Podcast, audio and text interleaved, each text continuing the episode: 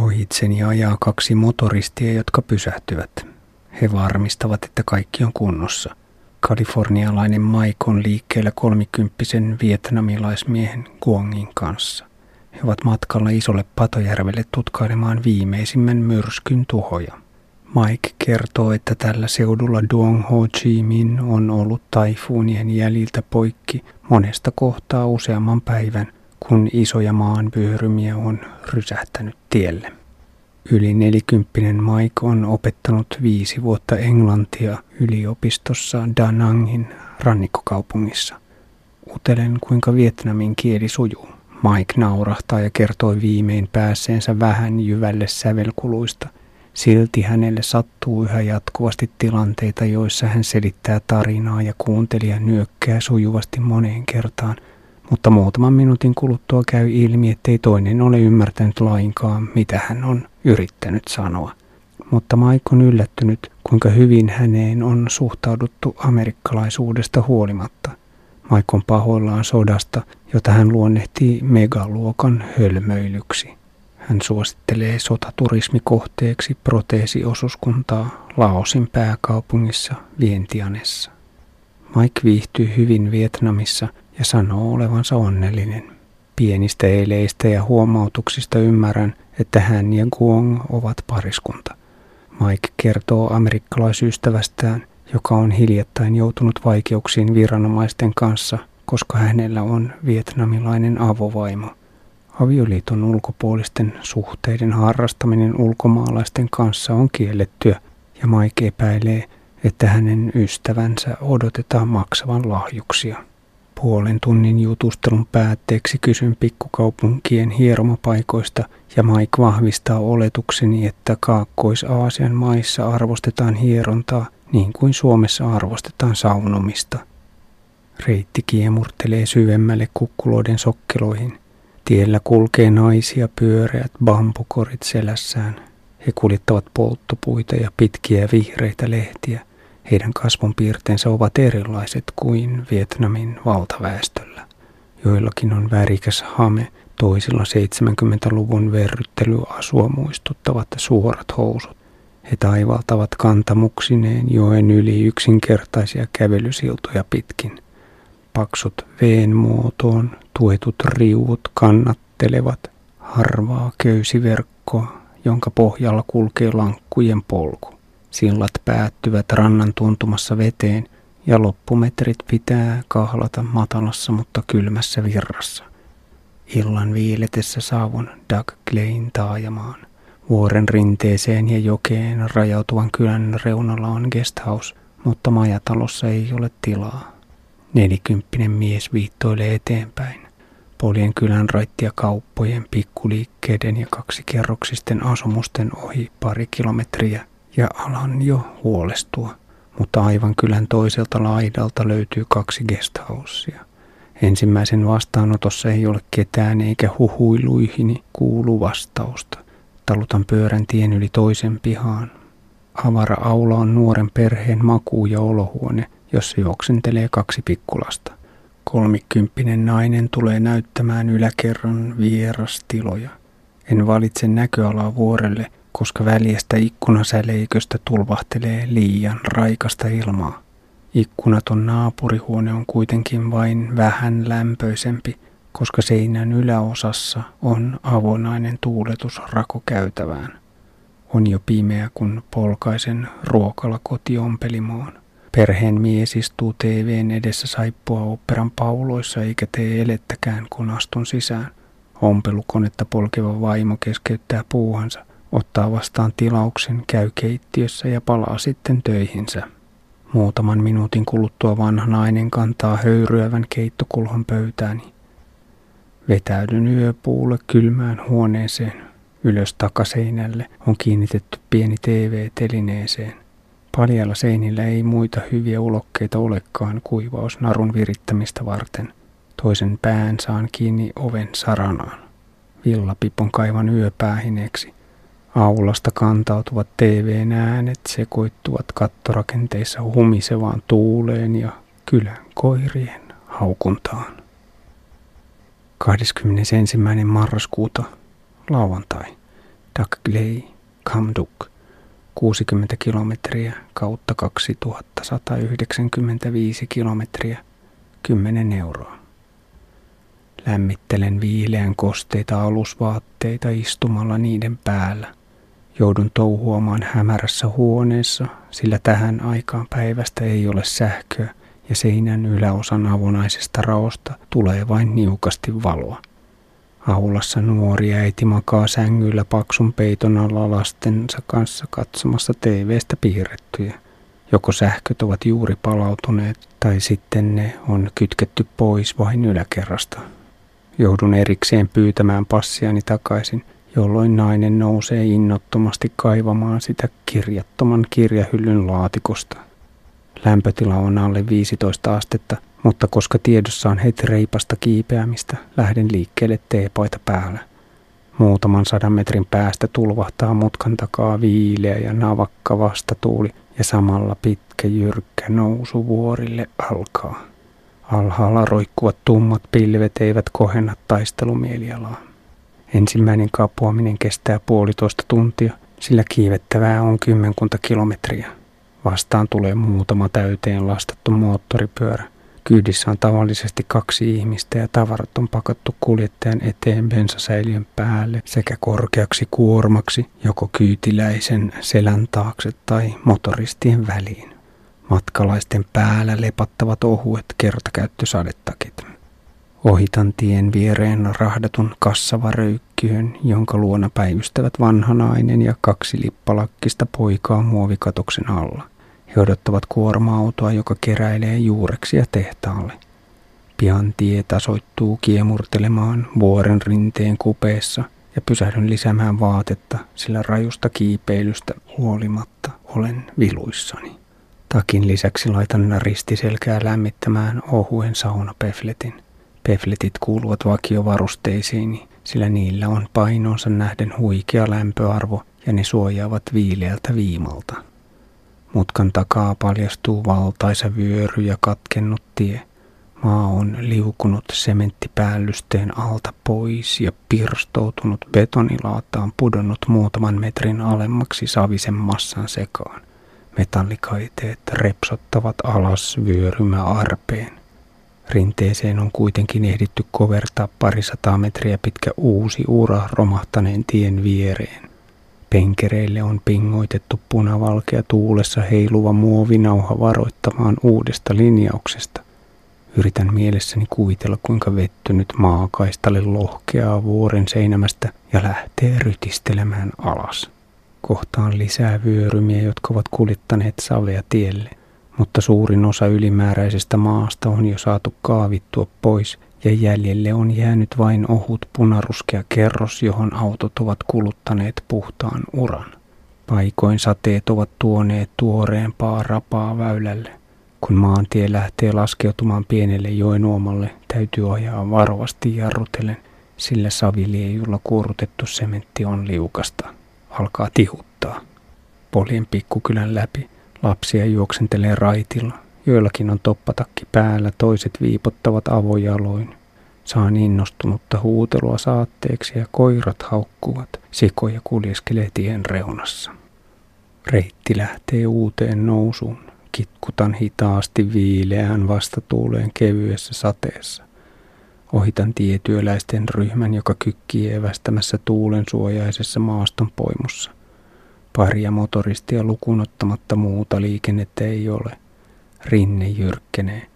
Maantielle on rojahtanut isojen kivenlohkareiden ryhmä, mutta järkeleet on jo siirretty vähän syrjemmälle tien reunaan. Laakson puoleiselle penkereille on kasattu kivipaaleja matalaksi kaiteeksi. Alan uupua. Mäen huipulla kosteat pilvet makaavat aivan tien pinnassa. Kolmessa tunnissa olen raatanut alle 20 kilometrin matkan. Tihon noussut Duck Glein 600 metristä 1200 metriin. Solassa on onneksi kylä. Taajama ei ole sen isompi kuin edellinenkään, mutta täällä on muutama muurattu talo. Väsyneenä ja viluissani kysyn ruokalaa kolmelta rakennusmieheltä, jotka viittovat tulosuuntaani. Hieman epäuskoisesti käännyn takaisin, mutta muutaman talon päässä nojaa kiven lohkaretta vasten pellin palanen, johon on maalattu yksi sana. Pihamaan reunalla on peltikattoinen muonapaikka. Ruokalaa pitää yli viisikymppinen nainen ja kaksi hänen tytärtään. Salissa taapertaa pikkutyttö ja toisessa pöydässä lusikoi ikäiseni mies keittoa. Istun hetkeksi naapuripöytään, mutta kun huomaan keittiössä tulisijan, viittoilen kysyvästi ja saan luvan asettua parikymmentä senttiä korkealle puujakkaralle lämmittävien liekkien eteen. Tulisijoja on kaksi, toinen on sementtilattialla seisova tynnyrin neljännes, johon on leikattu klapiaukko kylkeen. Iso kattila on irtonaisten tiilien päällä tynnyrin tyngän sisällä. Toinen tulisija on kivilaatalle muurattu matala liesi, jonka tuhdin hiiloksen päällä porisee metalliritilällä kuuma vesikattila. Siirrän jakkaran aivan hiiloksen viereen. Saan seurakseni vaalean kissan, joka jää sekin lämmittelemään. Keitto tarjoillaan salissa. Perhe asettuu toiseen pöytään lounalle. Ruoan päätteeksi palaan takaisin lämmittelemään. Raukeana nuokun yksin lämpimässä. Sitten naisetkin tulevat keittiöön – Toinen tyttäristä ottaa kuumaa vettä tiskiä varten ja istuutuu kymmenisen senttiä korkealle jakkaralle peltivatien ääreen. Emäntä hakee päälleen ylimääräisen toppatakin ja istuutuu viereeni. Myös toinen tyttäristä tulee lapsensa kanssa hiiloksen eteen. Ainoastaan vanhalla rouvalla on sukat, muilla on vain varvassandaalit jaloissaan. Hymyilevä rouva kuorii lautaselle kolme appelsiinia ja tarjoaa siivuja. Naiset dippaavat appelsiinin siivujaan maustesuolaseokseen ja seuraan heidän esimerkkiään. Tiskaamisen lopettanut tytär ja kissakin liittyvät joukkoon. Keskustelun tynkää ei tarvitse edes yrittää virittää. Hetki on harras ja sanaton. Vanha rouva lisää paksun oksan hiilokseen rätisemään. Olo on turvallinen ja huoleton. Naiset ovat adoptoineet minut vähäksi aikaa perheeseensä. Hymyilen heille kiitollisena. Tunnin tuleen tuijottelun jälkeen emäntä lähtee pikkutytön kanssa päiväunille – Tyttäret ryhtyvät puuhinsa ja minä laitan lisää lämmintä vaatetta. Nuoret naiset tulevat vilkuttamaan, kun jatkan sadeviitta päällä taivalta. Heti kylän jälkeen odottaa mukava yllätys, sillä edessä on yli 20 kilometrin lasku jyrkkärinteisessä rehevässä sademetsälaaksossa. Solan metsäisellä puolella ei ole jälkeäkään maanvyörymistä. Ero alkumatkaan on häkellyttävän selkeä. Tiheä puusto kurkottelee monikymmenmetrisenä kohti taivasta, kun sementtitie kiemurtelee viidakkokukkuloiden, kohisevien koskien ja vesiputousten lomitse lämpimämpään ilmamassaan. Maisemaan ilmestyy taas palmuja. Tihkukin lakkaa ja voin luopua tuulessa tempoilevasta viitasta. Maasto tasoittuu ja laaksossa on pengerrettyjä riisipeltoja. Pikkukylien liepeillä tiellä vaeltelee vesipuhveliryhmiä paimenten opastuksessa ja niityillä kapuilee ruskeita lehmiä – Laumoissa kulkee mukana runsaasti vasikoita. Lapset ja aikuiset huutelevat ja meno on mukavan leppoisaa. Vasta tuulikin jäi solan toiselle puolelle. Saavun Kamdukin pikkukaupunkiin pari tuntia ennen pimeää, mutta seuraava iso taajama on liian kaukana, jotta kannattaisi rahdata karavaania pidemmälle, ja jaloissa painavat pitkien nousujen maitohapot. Maantien varressa on kaksikerroksinen guesthouse, jonka pihamaa on avara. Tilavasta huoneestani avautui ikkuna Duong Ho Chi Minille ja kaupunkia ympäröiville viidakkokukkuloille. Saan seisovan tuulettimen, jolla voin yrittää kuivatella vaatteita, mutta ilmakosteus on todella korkea. WC on hieman liian raikas, sillä pytyn päällä on seinässä pieni ikkunaukko suoraan ulos. Matala keskusta on puolen kilometrin päässä vähän syrjässä tieltä. Kiertelen kortteleita ja löydän kauppahallin. Kun pysähdyn kapealla käytävällä ihmettelemään tiskejä, Tunnen kuinka joku koskettaa pehmeästi hartioitani. Hymyilevä keski-ikäinen nainen vihjaa, että olen tien tukkona. Hetken myöhemmin olen istuutumassa keitolle ruokalakojun pöydän ääreen, mutta murrosikäinen tyttö pysäyttää liikkeeni, ottaa pöydän servettitelineestä paperin ja pyyhkäisee muovituolin. Ja hänkin hymyilee. Huomion osoitus on hämmentävän ystävällinen. Vastineeksi tyttö pääsee toverinsa kanssa harjoittelemaan parinkymmenen sanan englannin taitojaan. Lähtiessään tyttö vielä koskettaa selkään ja hymyilee bye bye tervehdyksen. Tällaiset pikkueleet olisivat kovin epätodennäköisiä Intiassa. Kun vetäydyn iltatoimiin, poikkeen majatalon vastaanottoon tilaamaan lämmintä teetä. Kahdeksan henkinen kolmen sukupolven perhe istuu illallistamassa ruokomatolla aivan oven edessä. Yritän viestiä, ettei teillä ole kiire, mutta perheen tytär kiikuttaa termospullon saman tien. Puuhastelin kuivausnorun kiinni ikkunan kahvaan ja ison pöytäteeveen ympäri. Tuuletin täytyy suunnata poispäin sängystä, sillä vaikka Kamduk on parisataa metriä alempana kuin edellinen majapaikkani, niin sisälämpötila on alle 15 astetta.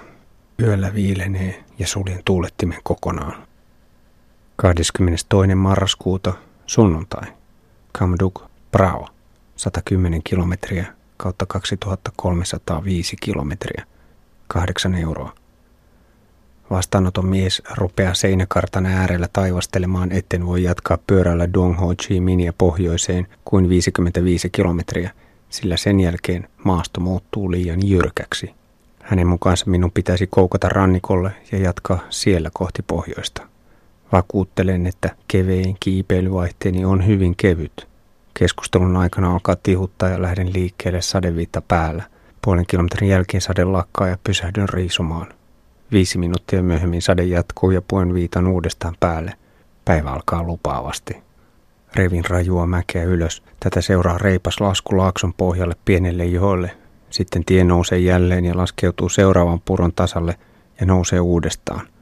Tunnin vuoristoradan jälkeen maantie tulee Kaijoen laaksoon ja yletön kumpuilu sekä tihutus lakkaavat. Pääsen sujuvaan matkanteon vauhtiin, kun reitti seurailee joen uomaan. Maisemat ovat tien tasaisuudesta huolimatta ylevät. Jyrkkä vuoristosademetsä nousee heti tien penkalta paikoin pystysuorana seinämänä. Kahdesti pääsen ihailemaan kalliota nuolevaa korkeaa vesiputousta aivan lähietäisyydeltä ja kosket kohisevat virrassa.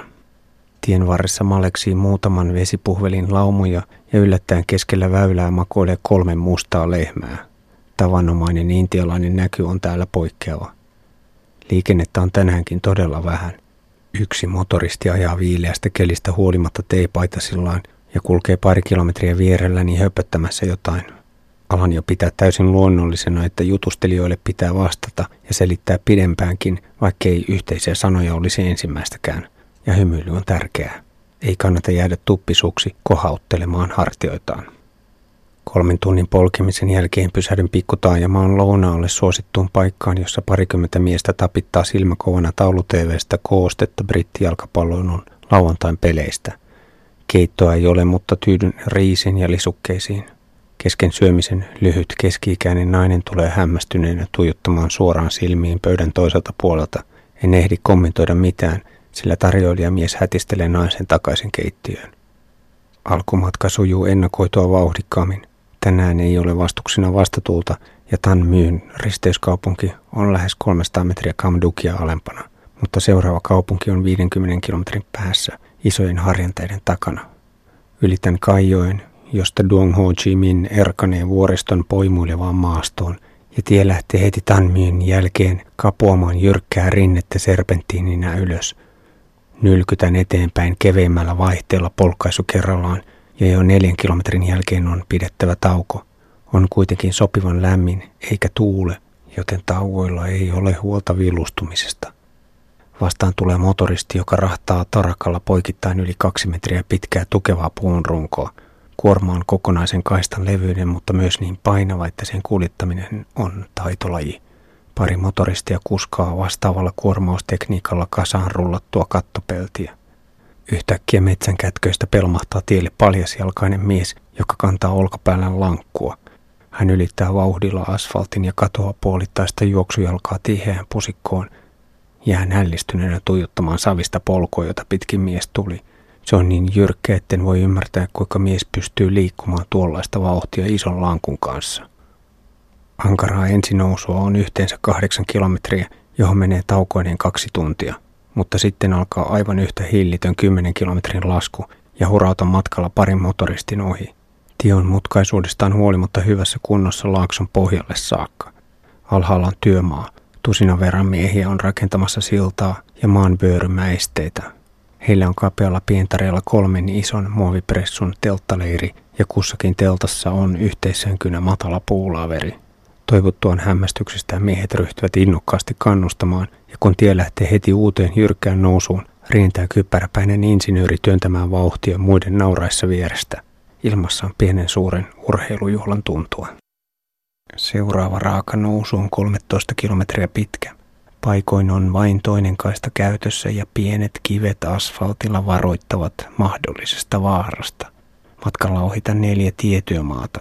Miehet vahvistavat penkereitä, rakentavat vyörymäesteitä ja kivettyjä sadevesirännejä sekä sitovat puuttuvien kaiteiden merkiksi muovinauhoja keppien nokkaan. Ja kannustus ja hymy ja nauru saattelevat äherrystäni, jotkut vain tuijottavat hämmästyneinä. Kullakin ryhmällä on oma telttakatoksensa. Jos voimani ehtyisivät kesken kaiken, työmailta saisi suojaa yöksi, paikan puulaverilla, muovipressun pään päälle ja kuumaa teetä. Kapeneva maantie nousee rehevää sademetsän reunaa ja puiden latvustot kaartuvat paikoin tien päälle. Tiheän kasvillisuuden seasta kuuluu sammakoiden äänekästä kurnutusta, kaskaiden siritystä, lintujen huutelua ja kirkumista, omituista narinaa ja apinoiden kiljahtelua. Kun pysähdyn tauolle, huomaan lehvistössä pientä liikehdintää. Luultavasti apinat tarkkailevat outoa kulkijaa. Vähän ennen pitkän kapuamisen päättymistä alkaa hämärtää. Seuraavaan pikkukaupunkiin on vielä 20 kilometriä. Onneksi tien varressa on sementtisiä kilometripylväitä, jotta pystyn hahmottamaan kuinka polkaisu etenee, sillä matkan arvioiminen ajoajan mukaan ei tällaisessa maastossa toimi kovin hyvin. Maantie on noussut myystä lähes 700 metriä korkeammalle tuosta 10 kilometrin hurjasta laskusta huolimatta. En ole koskaan aiemmin polkenut näin rajua reittiä. Juotavakin alkaa olla jo vähissä. Jäljellä on enää litra vettä. Nyt pitää kiiruhtaa, jotta ehdin ennen pimeää lasketella seuraavan pitkän alamäen. Olisi typerää hissutella jarrut pohjassa alas tällaisen kiipeilyn jälkeen. Mutta vaikka valoa riittää vielä vauhdikkaaseen ajeluun, niin silti pitää jarrutella, sillä tiellä on työmaita, irtohiekkaa, pikkukiviä, saviliejua ja isoja vesipuhvelin läjiä. Ohitan pikkukylän, jossa palavan sekajätteen kitkerä katku pilaa ilmaa. Saman kylän toisella reunalla on aivan tien vieressä monta kymmentä metriä korkea pystysuora, mutta kapea louhoksen seinämä. Maan vyörymä maisemen jälkeen näky nostattaa pelkoa. Hämärän syventyessä ehdin juuri ja juuri venyttää nopean laskun isolle järvelle saakka. Maantie lähtee seuraamaan rannan muotoja, kunnes mutkan takaa lävähtävät pimenevään iltaan vesivoimalan loimuovan oranssit valot. Sitten kiemurteleva tie kääntyy joenuoman penkereille ja pimeys syvenee niin, etten enää erota maaston piirteitä. Pimeää ajoa jää kahdeksan kilometriä. Poljen sähköttömän kylän läpi vain pikkutuikut valaisevat siellä täällä asumuksia. Kaksi vastaan tulevaa autoa häikäisee pahasti, muutoin saan edetä aivan yksin. Onneksi laskut ja nousut ovat loivia – mutta pienissäkin alamäissä pitää jarrutella, sillä tie on niin epätasaista, että ajolampuni jättävät asfaltille runsaasti varjoisia katveita. Jaloissa alkaa painaa. Mäen takaa ilmestyy valaistu katu, jonka keskellä on liikenteen jakaja. Helpotus kulkee lävitseni, mutta raittia ei ole kuin muutama sata metriä, eikä mitään majatalon tapaistakaan näy. Ihmisiä ei ole liikkeellä ja pysähdyn ihmetellen katselemaan ympärilleni. Huomaan tien toisella puolella miehen. Hän viittoo eteenpäin pimeyteen.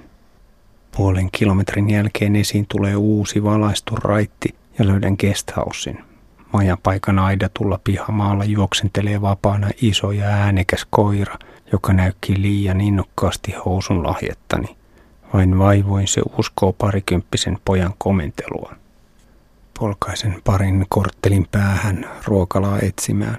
Löydän ravintolan, josta riisi on jo loppu ja saan tilattua vain laihaa pikanuudelikeittoa. Mutta minut kutsutaan naapuripöytään syömään keitettyjä kananmunia.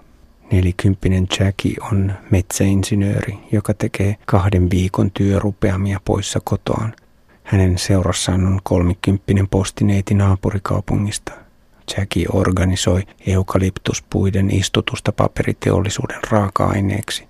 Eukalyptus kasvaa korjuukuntoon kuudessa seitsemässä vuodessa ja yhtiön strategiana on tehdä iso avohakkuu ja sitten istuttaa uudet puut. Jackin mukaan maaperä kestää hyvin seitsemän tällaista kasvusykliä. Jään epäilevälle kannalle, sillä näin jyrkässä rinnemaastossa raiskiohakkuita ei saisi tehdä ollenkaan. Yllätyn uudestaan, kun Jackie kertoo, että edellisessä työpaikassaan hän järjesteli brasilialaisen puun hankintaa vietnamilaisen huonekaluteollisuuden tarpeisiin. Sähköt katoavat, mutta Jackie saa nopeasti taskulampun esille. Myös tarjoilija rientää pienten neonputkilyhtyjen kanssa saliin. Ilmeisesti katkos on kovin arkinen tapahtuma ja muutaman minuutin päästä sähköt palaavat – Jackie kertoo perheestään. Hänellä on vaimo ja pieni poika parin sadan kilometrin päässä. Hän vakuuttaa pitävänsä perheen ykkössijalla elämässään. Seurassa on syövää postineitiä, hän kutsuu ystäväksi, mutta epäilen hänen vähättelevän suhteen laatua, tai ehkä kyse on hänen englannin sanastonsa suppeudesta. Saan kutsun lasillisille heidän hotellihuoneeseensa, mutta en jaksa enää olla sosiaalinen. Pyörän työnnän yöksi majatalon aulaan, jossa perheen vanhempi sukupolvi läiskii korttia ystäviensä kanssa. Huoneeni on ylellisesti kalustettu. Valtavaa ikkunaa peittävät isot röyhelöverot. TVn edessä on kaksi nahkaista nojatuolia ja sängyn yllä puukehikko, jonka kapeasta laatikosta saisi vedettyä esiin hyttysverkon. Rojahdan väsyneenä uneen, eikä kadulta kantautuva haukunta hidasta nukahtamistani. 23. marraskuuta maanantai. Prao aluoi 105 kilometriä kautta 2410 kilometriä 8 euroa. Ajovaatteet ovat jälleen kostean viileät ja huoneen lämpötila on alle 15 astetta. Aulassa perheen poika surfaa netissä sankan tupakansavun keskellä eikä ehdi kiinnittää huomiota lähtööni. Ulkona kymmenkunta ihmistä kerääntyy katselemaan, kuinka kasaan 30 kilon kuormaa pyörän päälle. Päivä alkaa tasaisena, sillä reitti kiemurtelee vuorten keskellä jokilaaksoa seuraten. Sitten maantie harppaa satakunta metriä korkeammalle ja jatkuu taas melko tasaisena. Ylhäältä katselen vastarannalla vaskoolien kanssa kykkiviä miehiä ja naisia. Toiset kaivavat maata laakeasta joenpenkasta. Viitisenkymmentä ihmistä yrittää saada elantonsa kuutahippuja huuhtomalla. Asfaltilla on monin paikoin ohut punaruskea kuorutus, mutta jyrkästä rinteistä alas tulleet maamassat on saatu puhdistettua pois. Muutamassa kohdassa penkereen kaiteessa on 10-20 metrin aukkoja, joista vyörymät ovat jatkaneet matkaansa kohti laakson pohjaa. Maantie erkanee virran pääuomasta ja lähtee seuraamaan sivujokea ja ahtaampaa laaksoa. Nousut ja laskut voimistuvat. Välillä kaventunut tie poikkeaa metsään korkeiden puuholvien keskelle. Poljen pienen mutta vilkkaan kylän läpi. Kapealla raitilla yllättyneet miehet huutelevat perääni sekä toisilleen. Kerään leveitä hymyjä ja hyvää tuulta ympärilleni. Tie palaa joelle. Lähes pystysuorissa rinteissä on vyörymä arpia ja maata on asfaltilla paikoin vielä niin paljon, että vain puolet väylästä on saatu raivattua puhtaaksi. Yhtäkkiä korkealta lävähtää tielle nippu halkaistuja puukeppejä. Ylhäällä pusikossa heiluu ja näen kädet, jotka sinkauttavat lisää keppejä. Alhaalla nuori tyttö keräilee puita bambukoriinsa. Seisahdun katselemaan metrin leveää riippusiltaa, jonka maantien puoleiset tukirakennelmat ovat jääneet vyöryn runtelemiksi. Teräksinen kannatinportti on kuitenkin pysynyt pystyssä, se on vain vähän kallistunut. Paksujen vaijerien varassa uoman yli kulkeva puinen sillan kansi on myös vähän vinossa. Sillalle pitää nousta nelisen metriä korkeita bambutikkaita, koska maamassat ovat vieneet mennessään käytävän alkupään. Joen toisen puolen rinnekylästä tulee kolmen hengen perhe, joka rahtaa muovisäkeissä tavaraa ja laskeutuu varovaisesti tikkaita alas. Lierihattuisella naisella on pyöreä bambureppu selässään.